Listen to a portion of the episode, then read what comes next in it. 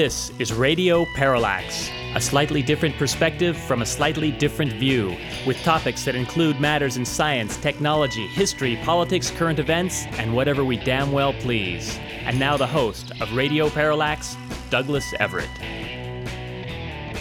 Welcome to the program. A few weeks back, this correspondent was in the Bay Area listening to KGO because it was the only thing I could get when I was driving around the coast in Half Moon Bay.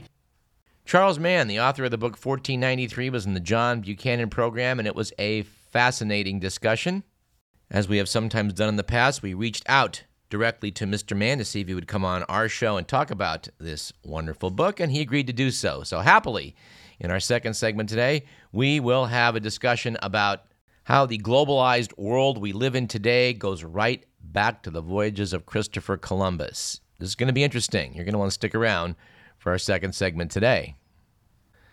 We also want to know, having perhaps been unduly influenced by the spectacular and well done exit of David Letterman from his uh, perch at CBS, that owing in no small part to circumstances beyond our control, Radio Parallax is probably going to bring things to a close, at least on terrestrial radio broadcasting, in the months to come. We expect to have a presence via podcast for probably many years. But sadly, it appears we're going to have to make some changes in, well, just because of the time constraints involved in regular radio broadcast. This does offer us an opportunity to reach out to you many loyal listeners and, and perhaps bring a few of you on the program. We'd, we'd like to ask uh, you to send us a line at info at radioparallax.com explaining why it is we should have you on to talk about uh, your experiences via this program or, or just anything in general, really. And uh, Mr. Miller and I will see if we just can't make that happen. How's that? We'll have more to say about this in the weeks to come, but I just wanted to float that idea out there now because, uh, well, I guess A, all good things must pass, and, and B, our entire, almost our entire body of work is going to remain on the internet for years. We also take pleasure in noting that our 13 years of broadcasts here at KDVS alone have now gone out into space past approximately 32 star systems. How many planets? We don't know, but a few. It is our hope that they are enjoying some of our early work. Let's begin this program as we like to do with On This Date in History. Our date in question today is the 28th of May. It was on May 28th in the year 1745 that a Virginia militia in battled and defeated a French reconnaissance party in southwestern Pennsylvania. Ten French soldiers died, and the Virginians lost one. This skirmish was the opening round of the French and Indian War. This was the most important colonial conflict between British and American colonists and the French and American Indians.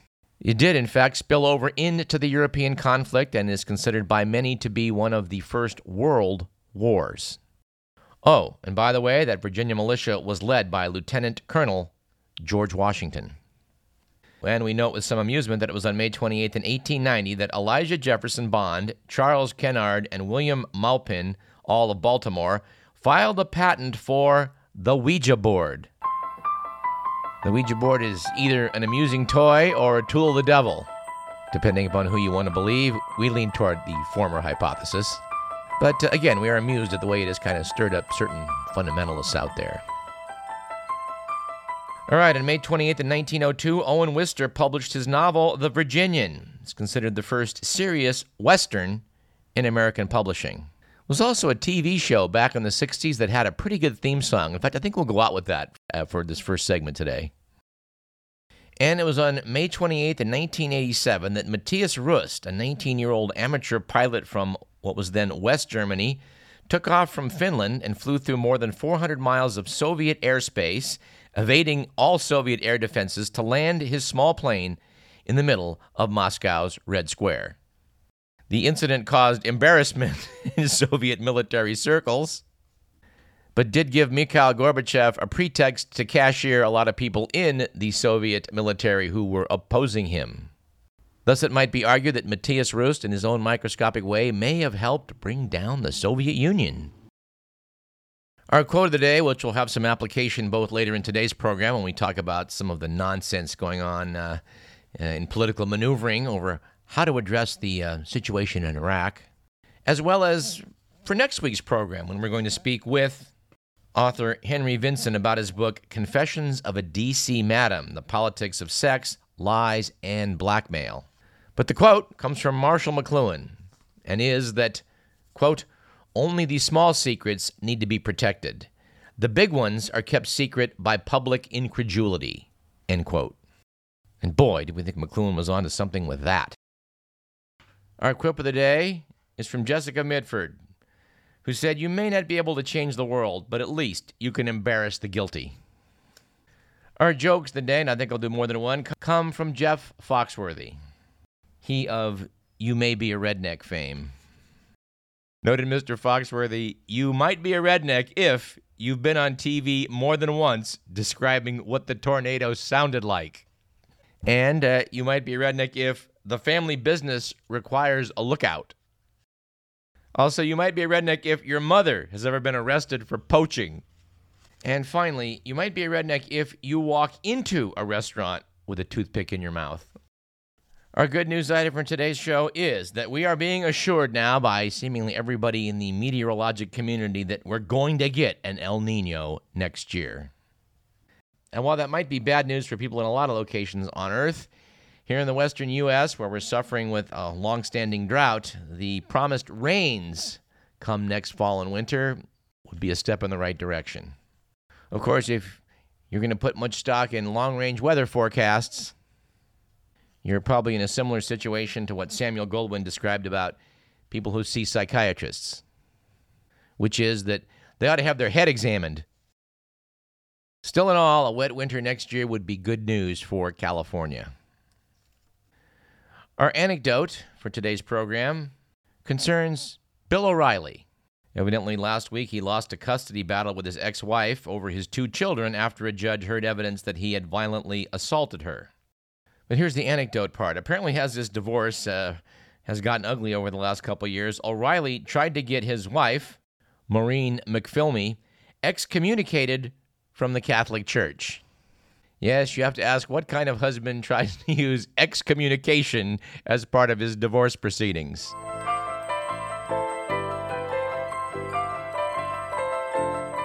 And our stat of the day is $1.4 billion.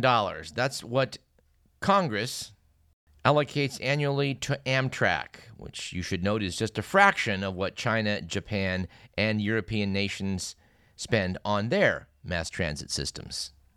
In fact, in the wake of the crash in Philadelphia last week, the Republican controlled House Appropriations Committee voted to slash another $260 million from Amtrak's already meager budget. And of course, it is a rule in life that you generally get what you pay for. And since generally you do get what you pay for, you have to wonder why it is last week that Verizon bought AOL for $4.4 billion. And by the way, this is not the first potentially catastrophic merger that has involved AOL. Back in 2001, Time Warner, the whale was swallowed by the AOL minnow, described as a $147 billion boondoggle, widely considered to be one of the worst corporate mergers of all time. But I guess something has to be said for the AOL chief executive, Tim Armstrong. He was a former Google advertising executive and took the helm of AOL in 2009 uh, at a time when the pioneer of the net had fallen into, quote, near obsolescence, unquote, according to the LA Times. Evidently, Mr. Armstrong undid the corporate merger with Time Warner and then rebuilt AOL, focusing on online content, original videos, and advertising technology. The Wall Street Journal note that Armstrong set out to make AOL a top-notch digital content company, buying sites like the Huffington Post, TechCrunch, and Engadget, but he also saw the ground shifting in digital advertising and smelled an opportunity. He embarked on a spree of acquisitions and investments in so called programmatic technology, which automates ad sales based on data collected on users. New York Times has said that gamble was the right one at the right time. The targeted ad technology that Armstrong invested in was widely seen as the future of mobile advertising and if Verizon can marry its wealth of data on millions of customers with AOL's ad products, it can give advertisers the ability to, quote, personalize and target marketing messages far more efficiently and produce handsome profits for itself. Does anyone find this a disturbing prospect. Speaking of disturbing web prospects, how about this one? According to the LA Times, nine high profile media companies, including the New York Times, BuzzFeed, BBC News, and The Atlantic, have agreed to publish some of their content directly on the social network media Facebook rather than linking to their own sites. It's noted that with 1.4 billion users, Facebook already drives the preponderance of news site traffic. In many ways, this deal institutionalizes publishers' long-standing dependency on the social network's vast reach. Yeah, Facebook uh, directing the published content of the New York Times and BBC News. Anybody find that disturbing? And how about this piece by Queenie Wong from the San Jose Mercury News, noting that television isn't the only way commercials will get airtime this year.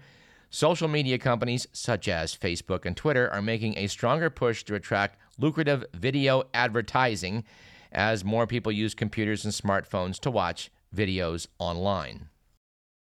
Yes, I can't think of a better way for technology to um, assist our lives than by bringing us more commercials. And uh, let's take one more dystopic news item.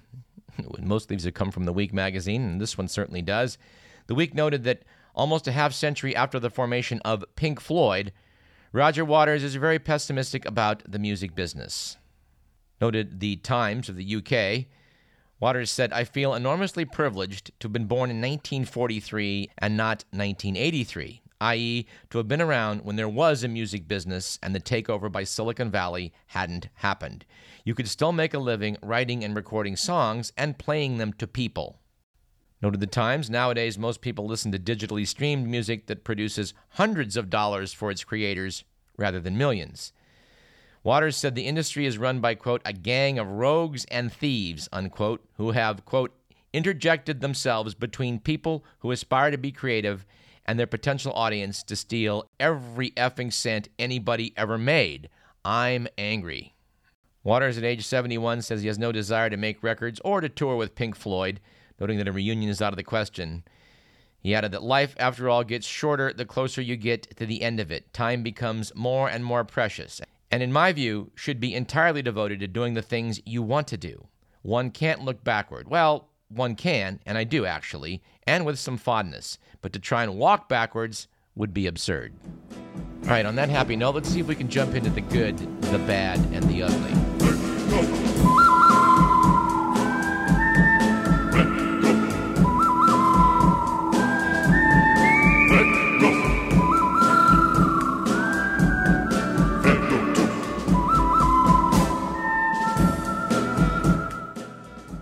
According to The Week magazine, once again, it was a good week last week for political oppression with the news that Wyoming has made it illegal to collect evidence of water pollution and other violations of environmental laws. This ban was designed to protect the state's cattle farmers who often let herds graze on public lands and defecate near rivers and streams, polluting them with E. coli bacteria and feces. State Senator Larry Hicks said the ban would prevent environmentalists from interfering with important economic activity. Well, thank you, Senator Hicks. Next time we're in Wyoming, we'll just we'll just drink the bottled water. All right. On the other hand, it was a bad week for, I guess you'd say, social media with the news that uh, Dominique Sharpton, the daughter of controversial civil rights activist, the Reverend Al Sharpton, posted pictures on her Instagram of her ascent up an Indonesian mountain despite a pending $5 million lawsuit against New York City for a chronically sprained ankle injured on a city street. I think we may have mentioned this on last week's program, but it's so asinine we, we can't resist delving into it again. Yes, apparently Ms. Sharpton posted a picture on the photo sharing site Instagram of a sun rising over a blanket of clouds with her in the foreground, describing the sight as unreal. But what legal experts saw as truly unreal, however, is the young Sharpton's brazen boasting after she claimed in court papers that she was in, quote, permanent physical pain, unquote. It should be noted that while she was seen using a walking boot in the weeks after the alleged accident last October, by December of last year, she was showing up in social media images wearing high heels. And predictably, her lawyer, John Elefterakis, said Ms. Sharpton did sustain multiple ligaments and tendon tears in her ankle. And added that despite her mountain exploits, she, quote, has not returned to her pre accident form, unquote. Well, there you have it. And finally, it was an ugly week last week for straight answers after a group of likely GOP presidential candidates struggled to name the country's greatest living president and instead defaulted to Ronald Reagan. Said Senator Ted Cruz, I'll leave that for the people to decide. Cruz represents Texas, home to the only two Republican options. And see if we can't go out with a bit of follow up. We, we asked the question a few weeks back whether it was that the Sabado Gigante program had ever made it onto Cuba. We sent an inquiry down to that island republic and received the reply, which was that, rather not surprisingly, no, this goofball mix of corny antics superimposed upon uh, half clad women and uh, cheesy comedy sketches did not find favor with the Castro government. We know you were on the edge of your seat waiting to hear the answer to that. Let's cue up that music, the Virginian Mr. McMillan, and remind listeners that they're listening to Radio Parallax. After a short break, we'll come back and talk about how everything changed in the world starting in the year 1493 with the author of a book of the same name, Charles Mann. Stay tuned.